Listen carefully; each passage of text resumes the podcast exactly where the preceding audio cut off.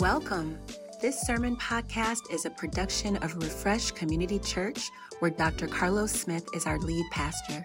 Our vision is to see our hearts refreshed by Christ's presence, our relationships renewed for Christ's purpose, our lives rebuilt by Christ's power, and our communities restored by Christ's people. We pray that you are blessed by today's message, and we look forward to seeing you in person soon. Amen. God is good. He is merciful all the time. Oh, oh, y'all hit me with church. I'm ready. Let's go. Let's go. I'm ready. We can we can go to church. I'm ready for it. They hit me. We Baptist Baptist, huh? Refresh Missionary Baptist Church. I'm with it. I ain't mad. That's what we doing. Shoot, I ain't mad. Well, you know, that's just home. But no, I'm so glad um, that we are together. I want to welcome you uh, to Refresh Community Church. My name is Pastor Carlos Smith. I'm the lead pastor here, and just glad that we are worshiping together. I know that we have some uh, some some issues with our earlier stream, so we restreamed it. So if folks are watching now, I want to welcome you virtually as well, and just glad that you are with us. Um, so glad to just be sharing with us today. We got a lot of stuff to be celebrating this morning. So, one thing that we want to celebrate uh, and thank God for is this weekend is uh, we're going to be celebrating Juneteenth. Let's give it up for Juneteenth. That's right. I kind of already covered it in a, uh, in a, in a sermon, uh, uh, the first sermon in, in the series a, a, few weeks ago. Um, but if you don't know what Juneteenth is for some reason, uh, the Emancipation Proclamation went into effect January 1st, 1863.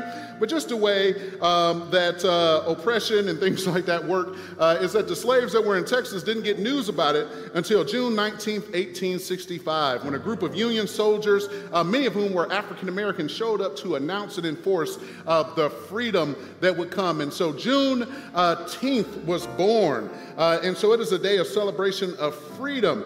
And, uh, you know, I was talking to one of my, um, you know, y'all may not be aware of this, but uh, just let y'all know, I am an African American, if you were unaware. Uh, full disclosure, so this day means a lot to me. Uh, but I was talking to one of my non black friends this week, and they was like, you know, is this okay um, if I celebrate Juneteenth? I was like, shoot, I've been celebrating your day the whole time. So, like, I've been barbecuing on July 1st, and technically, my folks wasn't quite free yet. Um, so, sure, feel free to uh, celebrate, enjoy barbecue Juneteenth. go to activities to celebrate. It is celebration of freedom for us all. Amen. Amen. And, and then I told them, Amen. Then, then I followed up with, um, you know, that, uh, yo, we ain't enslaving nobody. So, you know, we, we ain't just celebrating freedom from black folks. We, if they try to, if, if the Hebrew Israelites try to get the white folks, we ain't letting that happen either. We ain't, we, like, nobody, we done with slavery as a unit, okay? so feel free to, to celebrate. Uh, but no, definitely it's a day of freedom and celebration and jubilee uh, for us all. And last but secondly, not least, is today is Father's Day. Can we give it up for all the fathers in the house? Father's Day. Um, listen, in the Smith household, this is a high day of praise, adulation, plaudits, congratulations, and obeisance to the patriarch of the household. Uh, and so, in fact, my kids, um, they have built a little throne upon which they will carry me around uh, for the duration of the day. Even the baby is going to be carrying me around. Uh, but like we got to switch spots. Uh, but no, no, it's a great day, and I pray that if you're a dad, you are celebrated today. I pray that they take you, feed you, let you cheat, whatever it is that makes your day, whatever just makes you feel relaxed and joy. I pray that you um, enjoy that. Uh, and I also want to take a minute um, and speak that for today, like for many of us, it's a day of joy and celebration, memories, and things like that. And then for some of us, a day like this can bring, at best, for some people, complex, mixed feelings. Um, and I really relate to it, um, not particularly around Father's Day, because me and my dad uh, were actually, um, were actually, I had a, a, good relationship with my dad, but um, I shared openly with our congregation that some of my complexity is actually around Mother's Day. I had a complex relationship uh, with my mom, and so that's kind of where I can feel those things. And sometimes it's like, ah, what's going on um, in this space? Or maybe it could be for some, maybe you just miss dad, like my dad is going to be with the Lord. Uh, so today is a day where I always have many thoughts of him. And here's what I wanted to do I just wanted to just give space that, you know, if you have complex feelings or you're missing someone right now, that it is okay to feel all of those feelings. Uh, you don't have to pretend to feel the way that you don't. Um, you don't have to pretend that everything is all good because many of us have woundedness um, around our uh, parental figures and those who raised us. And here's the deep, dark secret that all of us have to contend with. Here's the truth. Um, each and every one of us, all of our families, the best of our families, have a little bit of dysfunction. Every single one. Um, and so none of us get out fully unscathed. So if you have complex feelings, it's okay to feel that. Don't feel away. Um, just lean into those feelings. And I would just encourage you, uh, and my wife helped me with this around, around Mother's Day and stuff, to remember the godly men that God put in your life.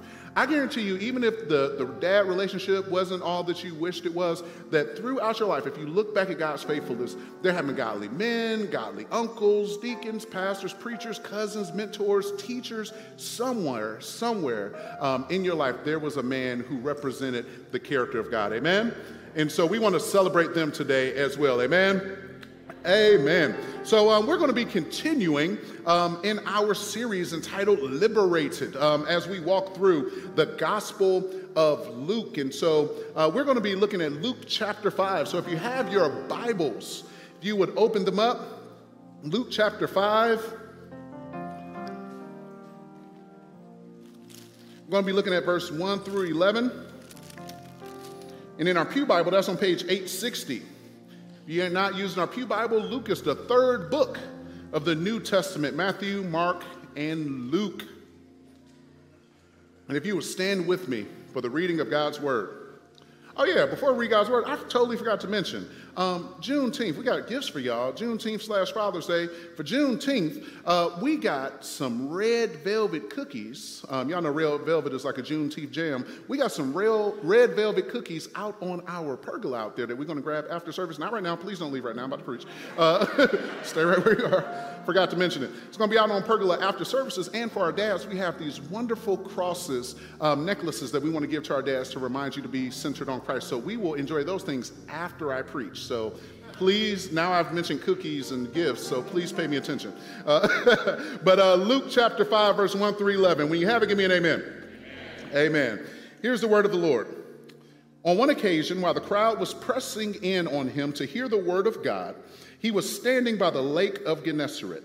And he saw two boats by the lake, but the fishermen had gone out of them and were washing their nets. Getting into one of the boats, which was Simon's, he asked him to put out a little from the land. And he sat down and taught the people from the boat. And when he had finished speaking, he said to Simon, Put out into the deep and let down your nets for a catch. And Simon answered, Master, we have toiled all night and took nothing, but at your word I will let down the nets. And when they had done this, they enclosed a large number of fish, and their nets were breaking. They signaled to their partners in the other boat to come and help them, and they came and filled both boats so that they began to sink. But when Simon Peter saw it, he fell at Jesus' knees, saying, Depart from me, for I am a sinful man, O Lord. For he and all who were with him were astonished at the catch of fish that they had taken. And so also were James and John, sons of Zebedee, who were partners with Simon. And Jesus said to Simon, Do not be afraid. From now on, you will be catching men. And when they had brought their boats to land, they left everything and followed him. Would you pray for me? Pray with me, rather, and pray for me. Eternal God, our Father, we thank you and we praise you, God, that you are still in the business of catching men.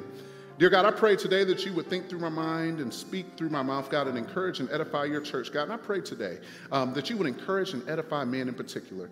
God, we live in a day and a time when the enemy is seeking to, um, to capture and to pull on men. But God, I pray that you would speak to us clearly from your word today.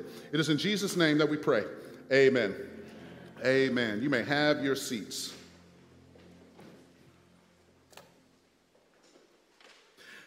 I would like to talk to you from today from the thought men caught by Jesus. Men caught by Jesus. Oxford Dictionary defines catch as to intercept and to hold, something which has been thrown, propelled, or dropped. To capture a person or an animal that tries or would try to escape. I was thinking about this idea of what it means to catch men and you will go and you will catch men. And I just started thinking about all the different ways we think about the word catch. One of the first things that came to my mind is being caught in a trap. That's kind of what fishing is. You're really just laying some kind of trap for those poor little fish and are capturing them and are dragging them away to your frying pan. That's exactly what you terrible people are doing and what I'm going to do this afternoon. Uh, that's, that's what we're doing. It's just being caught in a trap. Another way I thought about it is phrases that we have like being caught red-handed. Uh, being, being, you know, Usher made a song back in the 2000s about being caught up. Don't sing it right now. If it's in your head, there it is. There, there. we often talk about being caught off guard, something catching your eye, catching feelings for somebody when maybe you don't want to. Um, that my previous self thought about being caught by the police. There are so many things we can think about when we mention the word caught. Um, but as I thought about the word caught, as I thought about what it means to catch or to be caught something, I realized that no matter where I found it, no matter how I thought about and conceived of this word, it always necessarily included an interruption. You see, if something is going to be caught, it has to change the direction and the intention of the thing that is actually being caught by the catcher. If you're catching a fish, the fish wasn't trying to end up in your frying pan. The fish was going about his day looking for something to eat, and you caught it. If you are trying to catch a ball, the ball had one plane of motion moving in a particular direction with a particular energy, and yet at that moment, a catcher or something caught the ball that was moving. And this morning, as we look at this text, we see Jesus interrupting Peter in order to catch him for himself. Peter is going about his day, minding his own business, running his business, trying to make him some money, put some food on the table for his children. And Jesus comes in and catches and interrupts him. But here is the reality, people of God, that anytime we see an interruption by God anywhere in Scripture, the purpose of that interruption is transformation. Every single time God interrupts someone in Scripture, He changes the trajectory of that man's life, the trajectory of that man's family, and the trajectory of the nation. And so we see in our Scripture that Moses, he gets interrupted by God at a burning bush. We see that David is interrupted while he was tending his daddy's sheep in the field. We see that the Apostle Paul was interrupted as he was pursuing Christians on a murderous rampage up in Damascus of Syria. What does that have to do this Father's Day? I want to tell you, and I believe God sent me this morning on this Father's Day as you guys prepare to leave here and to go and have the best Father's Day lunch of your life. The Lord dropped me off today to tell you that God wants to interrupt some men not just fathers, not just those who have wives, but men. God wants to interrupt everything that you have planned today because his desire for you is transformation and discipleship. Can some of the men say amen? Amen. I want to talk to the brothers. Sisters, you're welcome to listen in. It's for you too. We can say men means all the people. It does, it does. But I want to talk directly to the men, the young men, the old men, the middle aged men, the gamers. I want to talk to the students. I want to talk to every single man in the house on this morning because I believe Jesus wants to interrupt the trajectory of your life to bring about some transformation. Our society is seeking to catechize and push our men in a direction that looks nothing like Jesus. It is destroying our communities, it's destroying our families, it's destroying our nation, it's destroying our churches. And it begins with the destruction of men. And so Jesus says, I want to send a holy interruption so that not so I can teach you how to, you know, have a little more machismo or a little more uh, ruggedness. I'm not trying to make John Wayne men. I'm trying to make men in the image of Jesus. God says, I want to call brothers, I want to call men, I want to interrupt you just like I did Simon Peter and call him into a life of discipleship. What is discipleship? Discipleship is just patterning your life after the life of Jesus. You might be sitting there thinking about why would I want to be patterned after Jesus? Easy peasy, because he is the only official, sinless, perfect man to ever live on this planet. If you want to understand what biblical manhood is, it doesn't come in come through watching social media influencers. In fact, that is the absolute last place it comes from. I, nowadays, all you need is a camera, and you can just set it up in your living room. You ain't even got to go to a studio no more. You can just put it in your bathroom, set up the camera, turn on a $5 ring light from Five Below, and people will just listen to what you have to say. Like you know something. This is some of the most ridiculous information I've ever seen and reshared in my life. And yet, here we are as a generation eating it up. Do we really think that? I'm not even gonna name names. I could say so many things I'm not gonna say right now, but do we really think that Instagram is where we learn, or TikTok is where we learn how to become men. No, God said, I have an even better way. God got up off a throne some 2,000 years ago, put on a body of flesh, and said, I'm going to show you what true manhood looks like. And it doesn't have anything to do with how much money you make. It doesn't have anything to do with how much you can bench press. It has nothing to do with your views on certain things. It has everything to do with your conformity to that image. So I'm going to interrupt and talk to the brothers until we go and get lunch. Is that all right this morning?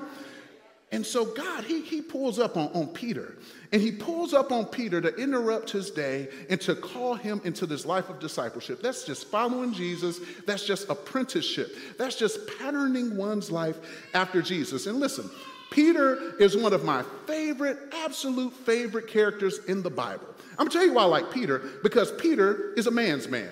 Ain't nothing soft about Peter, ain't nothing flimsy about Peter. This is a grown man, grown Jewish, Galilean, callous on his hands kind of man. You want to know where Jesus interrupts Peter at? Anybody know?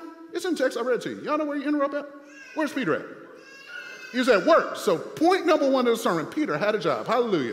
Peter, that's your first point. Peter had a job. Yes, he did. The economy wasn't all that all the time, but guess what? Peter had a job. Peter was at work. He was in his family business. He was a fisherman in this area. Uh, the text here, Peter calls it a latter name, the Sea of Gennesaret or Lake Gennesaret, but this is the Sea of Galilee. This is, the, uh, this is where the lion's share of Jesus' ministry took place. I had the pleasure of standing at the Sea of Galilee. I actually stayed there for a couple days in a kibbutz right off the lake there with me and some of my Jewish homies. We just hung out right there, and it is a beautiful tropical place. You got palm trees, you got got wonderful fruit. It's a great place. But what's fascinating about it is that there are little towns all around the mountains and the hills around it where Jesus went around doing his ministry for the entire duration of his life. And this is where Peter lived. He was a fisherman in this community. Contrary to what people say, Peter was not poor. This was a family business. He had a boat big enough to fit him, a couple of his homies, homies, Jesus, and he had a few other boats that was big enough to carry some fish. This was not a homeless man just sitting on the dock of the bay with a fishing rod, hoping to catch something to eat. This was a man who worked every day. Not only was he a man who worked every day, he ran a business. He was an entrepreneur. Not only was Peter an entrepreneur, but he was a family man. I like Peter because he was a man's man. You find out in the chapter before that Peter's mama stayed with him. Peter had come up, got him a job. He was not only providing for his family, he was taking care of mom and them. Peter was a man's man. And throughout scripture, we find out that not only does Peter have a mom who lives with him, Peter has a wife. That means Peter had responsibilities. Peter had people who was dependent on him. Not only that, in his business, he worked with his brother Andrew. In fact, we see in John chapter 1 that when Peter is called to follow Jesus, that his brother Andrew comes along, and he is here as well, as well as his homie James and John, who are business partners with him. Here's my point Peter was a fully grown man with responsibilities, with things to think about, with folks who were dependent on him when he began to follow Jesus. Jesus is not to be followed. Jesus isn't just out here. Some people have this weird perception that Jesus just calling dudes who ain't got nothing else to do, that Jesus just calling guys who are soft. Wasn't nothing soft about Peter. You want to know why? Because he had a family to care for and to protect. And so he was a loyal brother. How, how do I know he's loyal?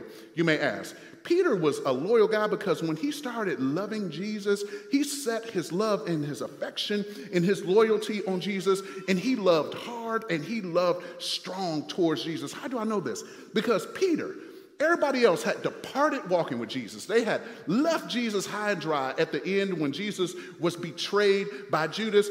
Peter said, "Listen." Now Peter ultimately folded. He tried not to. He really tried. You got to, I got to, I got to show him like he tried.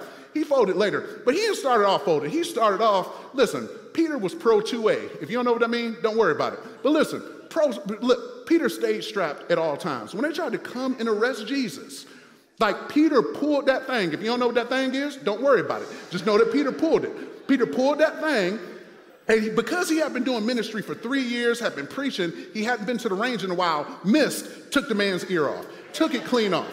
Peter wasn't playing out in these streets. Like, Peter was not for play. Like, this was a fully grown man. This is the guy that God calls to discipleship. And I say that to say all of this that wherever we are in all of our complexity as men, all that that means, even in a society that no one can tell me is not seeking to place our men in, in a subservient position and to, de, uh, and to feminize them at times, God is saying, I welcome men in all their complexity to pick up their cross and follow me and to be discipled by me rather than discipled by culture, social media, political agendas, and poor examples and failures, and to follow Jesus, who is the ultimate man.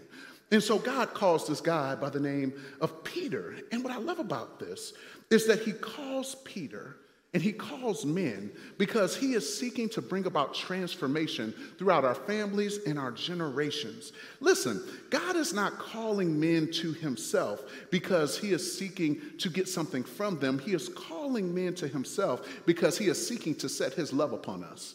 You, you, y'all may not feel this way, but it can feel this way. You know, manhood is no joke. I'm just, I'm just keeping it real. You ain't got to say, hey, man, I've been a grown man for a while. I know for myself. Manhood ain't no joke. Uh, like being, uh, like you're going to actually do the man stuff, like ain't no joke. And sometimes you can feel that all that manhood is about is about what you bring to the table. How much money do you make? Where'd you go to school? What type of profession do you got? What are you worth? And you can feel like you are only the substance of what you do, how much you earn, or what you can provide. But Jesus does not call Peter and call men to himself because he's just trying to get something out of them. He calls men and he calls Peter to himself because he is seeking to set his love upon them.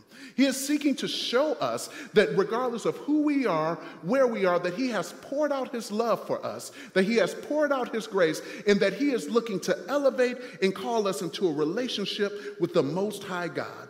And so, what I'm talking about right now, it's not you know the you know the toxic brand of manhood and masculinity. Nobody nobody's talking about that because that's not what Jesus does. What Jesus shows us is servant leadership. Jesus shows us strength under control. Jesus sat before the governor of the land where he was, and he said, Listen, I could call down legions of angels, but I'm not because I got people to save, I got souls to redeem, I got resurrections to do, and so I'm going to keep all of my eternal might and strength under complete control and in submission to God. And so God called calls to brothers, he calls to men because the other side of this coin is that if God knows that he is seeking to catch men and set his purposes about them to bring about transformation, the enemy also knows that that is how he can bring monumental destruction, is and has continued to pour out his wrath on our families. And so God is saying, I'm seeking to call men to myself so that they may be transformed by me. Do I got anybody in the house that realize that being called to Jesus is actually something that we want for our brothers? Amen? that we want them to experience the proximity, the power, and the presence of Jesus. And so, I just want us to look at Peter for a moment, and I want us to experience briefly what Jesus does for Peter and what he is seeking to do for all of us. And I promise you, I'll be done. Let you go ahead and get your lunch, your brunch, whatever you're grabbing. I'll let you go. I'll be out your hair. It won't take me too long. I'll, at the minimum, let you get your real velvet cookies that we got outside for you. So I just got a couple things that I want to drop on this, and then I'll be out the way. The first thing that men who, are, who have been caught by Jesus experiences is they experience his proximity. Look at the text. It says that Jesus, he's standing out here, he's on this lake, he's preaching, and the way this lake works, it's, uh, it, it creates this beautiful sonic effect where, because of the water and because of the hills that are around, he needs absolutely no amplification. And so, Jesus, at the beginning of his ministry, he's preaching, he's teaching, he's discipling, and the ministry is growing, and people are coming so close and pressing in so much that they almost push him into the Sea of Galilee. And so Jesus, not wanting to drown at the moment because he got stuff to do, says, Hey, um, can I borrow a boat? Does anybody around here got a boat? Peter says, I got a boat. I'm with it. You need some help? Jesus said, Yeah, can I get in? He said, I got you. Uh, Peter pull up in the boat, open the passenger side. Jesus hops in. They pull out to the sea. Now, Jesus is in the sea in Peter's boat teaching to all of these crowds. But you want to know what's interesting about this text? Jesus isn't high on the crowds. He's never high or worried about the crowds. He is always calling disciples. You see, the crowds are just people who are there to hear him speak. They're just there for the spectacle. They're just there for the horse and pony show. But disciples are those who follow him closely. And that is what he calls Peter for. He calls Peter and says, Listen, I want to give you proximity. So I'm going to go from hanging out with the crowds and teaching the crowds to getting in the boat with you and using your boat to not to get something from you, but to be a blessing to you. Now, you would have to know, you would have to read the chapter before to know that before this text, before this moment, Peter does not, or rather, before this moment, this isn't Peter's first interaction with Jesus. Peter actually interacts with Jesus in chapter 4 where Peter comes and, or where Jesus comes to Peter's house and Jesus heals Peter's moms. If you know anything about men and fun facts, especially about black men, it's just something about mama that if you just love mama, treat mama all right, you can get in their good graces. The first time Peter and Jesus actually interacts is when Jesus is at Peter's home and heals his mother. I don't know why Jesus chose to heal Peter's mother. I'm sure it's just because she was sick and he wanted to demonstrate his, his power. But there's a little note in the text that says that Peter's mom, when she was healed, she got up to serve the house. And so my Holy Ghost imagination began to spring, spring into action. And I said, I don't know, maybe Peter's mama could cook. Maybe Peter's mama was the best cook around the Sea of Galilee. Maybe she knew how to fry some chicken like they had never seen. And Jesus said, if there's anybody that's going to be sick in this area, it is not Mama Peter. Mama Peter I'm going to use my power. I told you last week that Jesus wouldn't use his power to make bread to feed himself, but he sure used that power to heal Peter's mama that day. And so Jesus, before he ever asked Peter to use his boat, had actually shown Peter that he was for him that he could be trusted, that he was not seeking to extract anything from him, that he was not seeking to use him or to be opportunistic, that he was for him and in his corner and would use his power and his strength to bless him. What does this have to do with anything that I'm talking about? Because as men, let's just be honest, and maybe it's just me, many of us struggle with trust issues. Don't raise your hand. If that's you, talk to your counselor about it. But let's just be honest. As men, as a whole grown man, you learn over time that people have to earn your trust. Maybe this is just my hang up the way y'all look at me, so I just talk about myself. That trust is something that can be hard to come by. Why can it be hard to come by for men? Because many of us have experienced betrayal, abandonment, heartbrokenness, woundedness, misunderstanding, manipulation, shame, blame, had borderline parents, had absentee fathers, and we learned over time to guard ourselves and to be careful about who we let in. And so we can read these discipleship accounts as Jesus walking in and just calling disciples to himself. But that's actually not what's going on. Jesus takes time to build up relationship so that him and Peter have relationship as he calls him to himself. Why does this matter? And what does this have to do with us? Because not only does Jesus gives us his proximity, but he calls us to have proximity to others. Fun fact, as I was preparing for this message, I read this interesting article from the New York Times that said that one in five, check this out, that's 20% of middle aged men have no friends. One, one in five middle aged men have no friends. And I just wondered, how do you just have no friends? Like, just none. Like you, like you're just alone. And I started thinking about it, and then I realized it's actually pretty easy. It didn't say that they have no family. It said they have no real true friends. Not coworkers, not people that they're in business with, but people who really know them. People who they're really in proximity to, people who they are really in relationship with. And I realized at that moment that as brothers, for some of us, not all, but for some of us, it can be hard to let people in. And what Jesus does is that he earns Peter's trust to show him listen, yes, I want to use your boat, but I want to use your boat and I will use it to be a blessing to you. So he shows Peter that he wants to draw in closer to proximity, but he does it to show that I have something for you. And brothers, listen, I just want to say this real briefly. I want to invite those of us who may be here, and this is an extra shameless, non subtle, non subliminal plug for Man Cave. Here it comes, it's right there. This this ain't flying under the radar. You ain't got to search for it. Y'all, if you are a brother here, you should come to Man Cave Monday nights, 6:30 to 8, so that you're not part of that 20% that the New York Times talked about. Because not only do we need proximity to Jesus, we need proximity to one another. We need relationship. We need brothers who are going to point us to Jesus. We need brothers who are going to say that Jesus is the way. The brothers that will speak in and speak life to who we are and where we are and what's going on in our life. And so that's just a non sort of way of saying, y'all should come to Man Cave. And sisters, I know some of my sisters, you probably, right now, you're probably online shopping because I'm still up here talking. And his father's like, listen, sisters, don't, don't tune me out. encourage your brothers, your sons, your fathers, those who are close to you to come out and be poured into because this idea that men are isolated or are pushed to the side is something that's actually quite damaging. And so we see that Jesus experiences proximity to Peter. He draws close to him. He calls us to have proximity to one another. And and one of the reasons we need this proximity to one another is so that we can encourage one another to pursue after Jesus. And so he draws in, has proximity to Peter, and then after that, the men who have caught back Jesus have not only experienced his proximity, but they experience his power. What do they experience? Look at the text. It says, After Jesus had finished speaking, he said to Simon, Put out into the deep and let down your nets for a catch. So Jesus ministered to the crowds.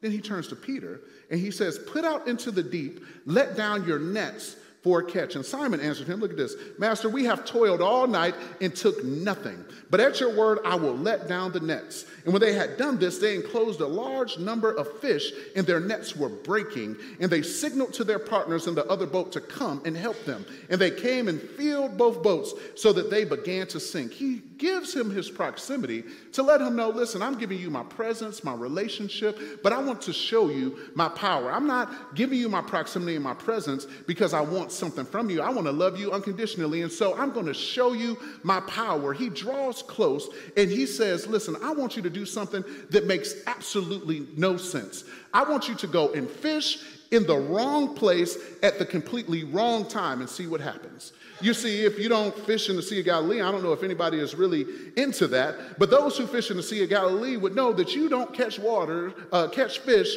during the day in the deep waters of the Sea of Galilee.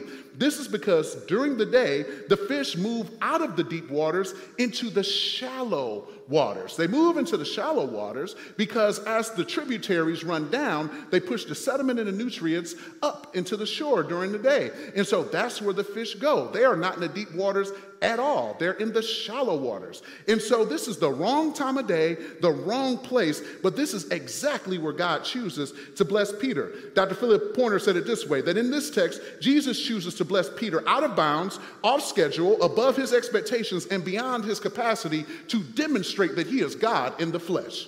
And that's all right. Y'all can keep looking at me. I ain't even worried about it because I recognize and I realize that I have a God that will show up in a brother's life. And when we give Jesus proximity to us, he will bless us out of bounds, off schedule, above his expectations, and beyond his capacity. And so he pours out his blessing and his abundance on Peter simply because Peter says, At your word. You see, Jesus gives Peter a command, and Peter didn't say, Well, Jesus, I've been fishing in these waters my whole life. Jesus, I have expertise in how to fish here. I know exactly how to fish in these waters. How you know how to fish anyway? You're a carpenter, you're not a fisherman. Jesus, Peter didn't talk back to Jesus. Peter goes ahead, listens to Jesus, and is blessed above and beyond everything that he can experience. And so, when we see this miracle of abundant fish, of abundant catch in this moment, this miracle becomes parabolic of what Jesus is going to do through Peter.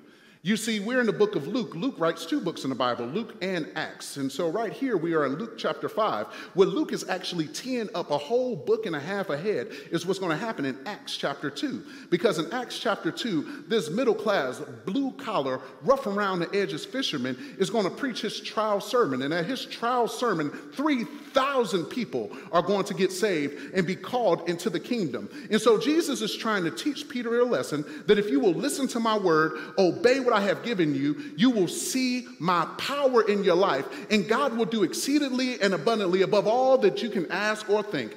And men of God that I'm talking to this morning, I'm here to tell you that God is saying to you this morning that if you want to see my power, you want to listen to my word. Yes, I know it doesn't make sense. I know what I'm calling you to do, what I'm telling you to do, what I'm instructing you to do may fly against your expertise, your degrees, your pedigree, and all these things. But what Jesus says is that if you want to see my power to bless you, multiply you, and expand your capacity and make you fruitful and flourish in hard places, hard jobs, hard relationships, hard careers, hard financial situations, then all you have to do is listen to my word. Preach, Carlos. you're doing your best. I'm gonna keep on preaching, even when they're looking at you. When God is doing what He, when we are obeying what God has called us to do, God says, I will bless you out of bounds, off schedule, above expectation, and beyond your capacity.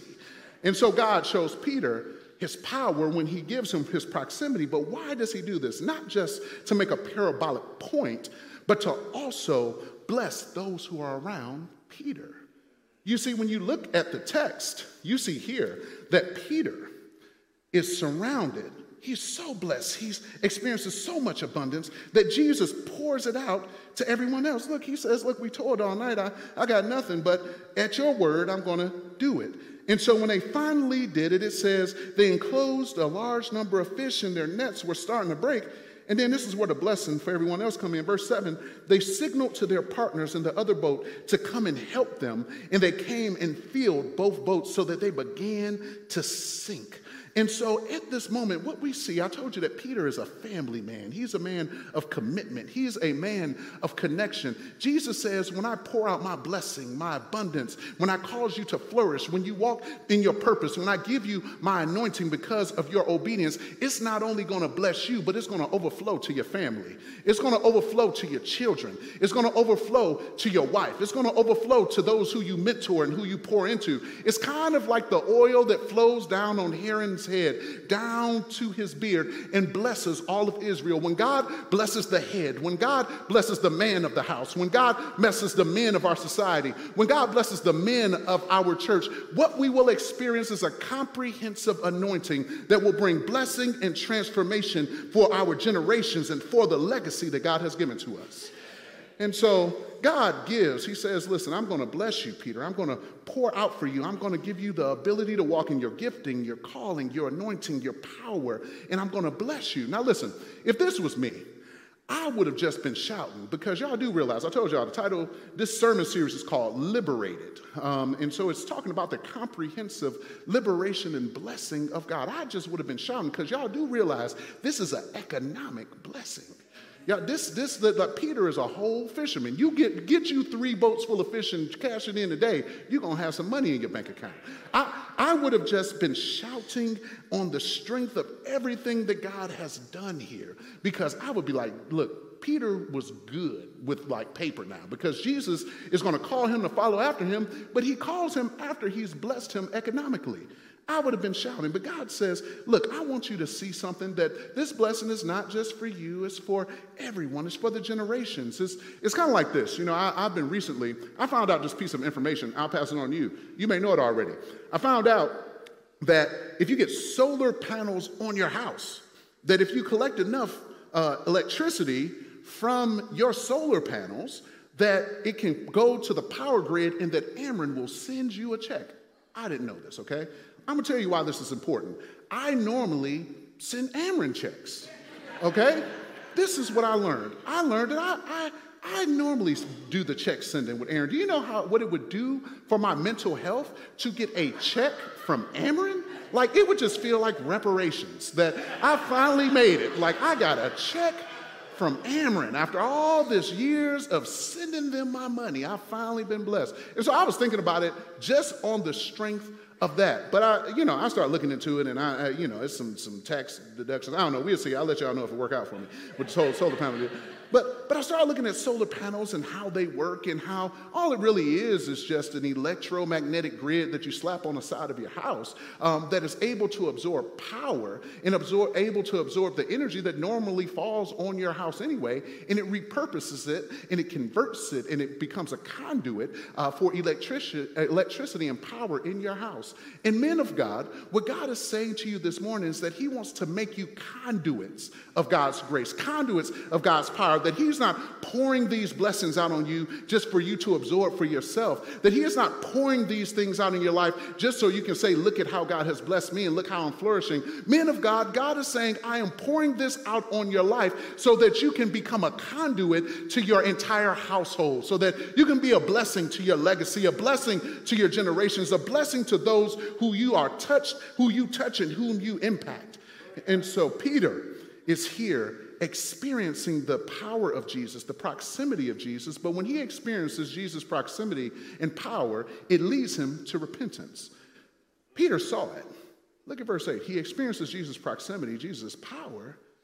In verse 8, leads him to repentance. Look at this. It says, Peter saw it. I told you, I just would have been shouting because this is like Peter just got a nice little stimulus package from Jesus. Okay? I would have cashed them fishing. I would have been shouting right now. Like this would be such a different passage if it was me. This whole passage would be, and Jesus blessed Peter and Carlos, and all the boats got filled. And then Carlos was just over in the corner at, at of the fishery, and he was just shouting. And it was a it was a nurse fanning him. If you don't know what a church nurse to fan you is, don't worry about it.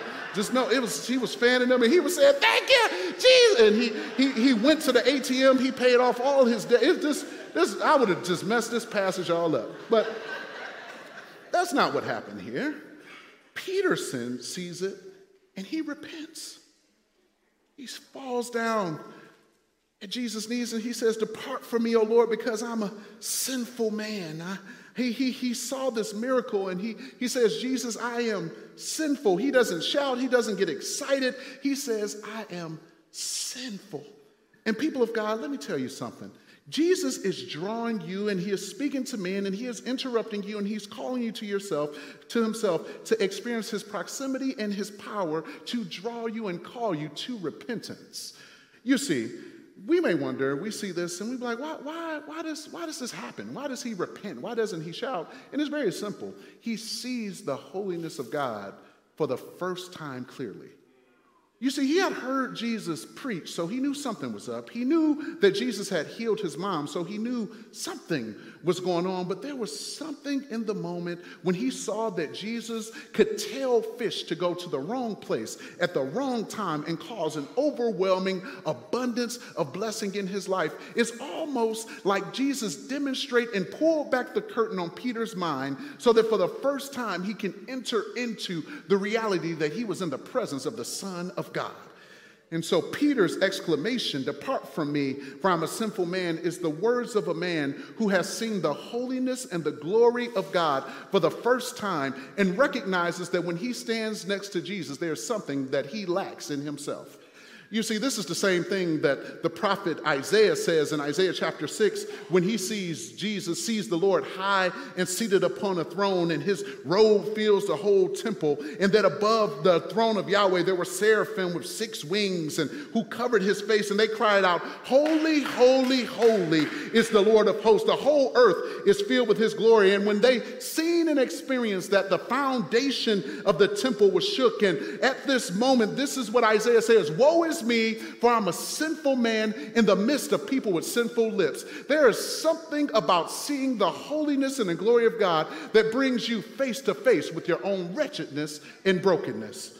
And so Peter here realized for the first time that he was in the presence of holiness. And brothers, I want to tell you, you know, I, I don't do uh, beat up daddy sermons. I don't do beat up men sermons. But I will tell you that Jesus says that when we compare ourselves to one another, you know, as men, we can get together and we can, you know, we can compare our bank accounts and we can compare our, our investment portfolio. We can compare what school we went to. We can compare where we graduated from. We can compare where we vacationed. We can compare how we think we're doing over against another one. But there's something about comparing ourselves to Jesus that will bring us nothing but humility. Because we recognize we recognize that no matter who we are, no matter what we got going on, Jesus is just a little bit more pure, a little bit more powerful, a little bit more uh, wonderful than we are in ourselves. You know, I started looking at this, um, and as I examined it, you know, I was just like, man, he shows Peter his holiness, and Peter falls before him. What was interesting is that before he does any of this, he doesn't get Peter to the point of repentance by beating up on Peter and telling Peter he needs to man up. and do better and don't cry and be a man, be strong. That's, that's not how he gets there. He gets Peter there by showing Peter his kindness. He shows him his power, his proximity, his grace, his mercy, his healing power, his economic blessing before Peter ever repents. It's almost like what the scripture says is true that it's the kindness of God that draws us to repentance. And, dear brother, I want to talk to you today because God is not trying to beat you up. He wants to interrupt what you're doing, but He's not trying to beat you up. He's saying, I want you to come into a relationship with me, and I'm actually, check this out. I am God in the flesh, and I'm willing to prove myself to you. I'm willing to step in your life, care for your family. That's what he did for his mom. I'm willing to step into your life, provide for you economically. I'm willing to, me, the God of the universe, give you my presence and my proximity. And I'm willing to do every single bit of this just so that you will come to recognize who I am in your life. And God is saying the same thing to you, dear brother. He is calling you to Himself. He's calling you in relationship to Him, not so that He can beat you up, but so that you can learn a lesson that Peter would need for the rest of his life. What lesson is that? The lesson is this that God does not wait until you, you are perfect to set his favor and his blessing upon you. You know, you know, Peter is one of my favorite people because Peter just almost never gets it right. He, he, he, I mean, Peter is like the can't get right of the Bible. He just, he just, he just, if you don't know who can't get right, it, don't worry about it. Google it later. He, he, Peter just misses the mark over and over again. You know, reading Paul will make you depressed almost. You, Paul will make you sad because Paul, he just, Paul just, just out there, he getting beat, he writing the Bible, he preaching, and he just, Paul never fall off. Like Paul just like, he just like hit after hit after hit, like he never falls off. But Peter, every other book, Peter wows out a little bit. Like, and I, I, I be needing Peter in my life because I'm much more Petrine than Pauline, you know. And, and, and, and Peter, you know, he, this, is, this is Peter who right now, he, he gets it right with repentance. He gets it right before God. But this is the same Peter who's also going to deny Jesus. This is the same Peter who also is going to be rebuked and called Satan by Jesus. This is the same Peter who, after he preaches and 3,000 people get saved, is going to be rebuked for his racism by the Apostle Paul because he just couldn't quite let them old prejudices go. What's the point? Jesus shows Peter his grace and his mercy at a time when he is profoundly imperfect to let him know that no matter how broken he gets, he can always go back to that same place at the Sea of Galilee where he claimed him as his own long before he got it right. And man of God, man of God, what I want to share to you to, with you today is that Jesus doesn't need you to be perfect.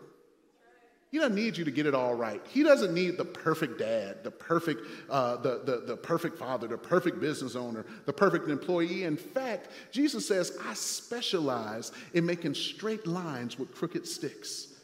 In fact, I kind of like it when the pieces are a little broken because when they're a little broken, I can show off my glory and who I am.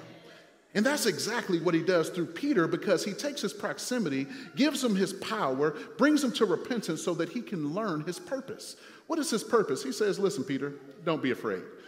Peter is worked up. Peter is a little scared because he realized he is standing in the presence of Yahweh, the God of creation who can command nothing and all of nothing becomes of something. Peter gets a little nervous and Jesus says, Hey, look, don't be afraid. I'm showing you my grace and kindness because I have purpose for you. He says, I have called you to go and catch men. This same grace and mercy that you have now extended and now experienced, I want you to go and extend it to others. Y'all know, I, am just convinced that's what made Peter such an incredible preacher and an incredible apostle because Peter had missed the mark so many times. Because Peter had fallen short so many times. And that same grace that it took to pick him up from where he was was the same grace that he can preach free and clear to everyone who would hear his voice. In child of God, listen, let me tell you why God actually prefers men who are broken, who are fallen, who are going through it. Because you can't tell, you won't only tell somebody what you heard, you will tell somebody what you know. You will tell them about the grace and the mercy of Jesus that picked you up when you were still in the throes of addiction. You will tell somebody about a Jesus who still picked you up when you hadn't learned what faithfulness looked like yet. You will tell somebody about a Jesus who had mercy on you when you were still falling short, still not doing everything that you need to do, still hadn't learned to be a father yet, still hadn't learned to be a son yet. And you will be able to point other men to a Jesus that will take who we take us where we are, pick us up, clean us up, and put us as trophies as His grace and demonstrate His goodness and His kindness. God doesn't need perfect men, He likes repurposed men who demonstrate His grace and power. Listen, I'm done preaching now. I want to take a moment and I want to pray for the men of this church. Because I believe, and no one can tell me any different, I know that Satan is attacking men in our culture. He is attacking men in our church. And he is seeking to undermine, our families and our strength by attacking the men. And so I want to take a moment and I want to call, I want us all to stand together. I want us all to stand together. Everyone. And I want to ask all the brothers to come forward young, old, children, all of our men, all of our men. Let's give it up for these brothers as they come forward.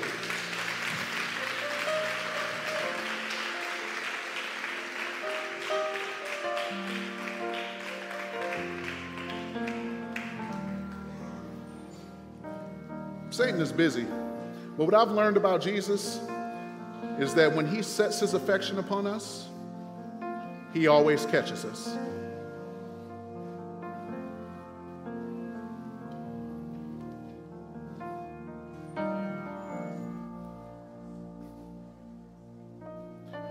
Brothers, God's desire is to draw you into a close relationship with Him, to draw you into proximity and to allow you to ex- experience His power. There are some of you that God is calling to repentance. But the only time God calls us to repentance is never to shame us, it's always to demonstrate His grace to us. He doesn't need you to be perfect, He don't need you to have it all together. What He needs is for you to allow yourself to be captured by His grace. I want to pray for you and commend the men to God. Father, we thank you that Peter becomes this beautiful model of what you do with manhood. That, Father, you give us your proximity. God, you show us your power. And God, you do those acts of grace so that you may call us to repentance.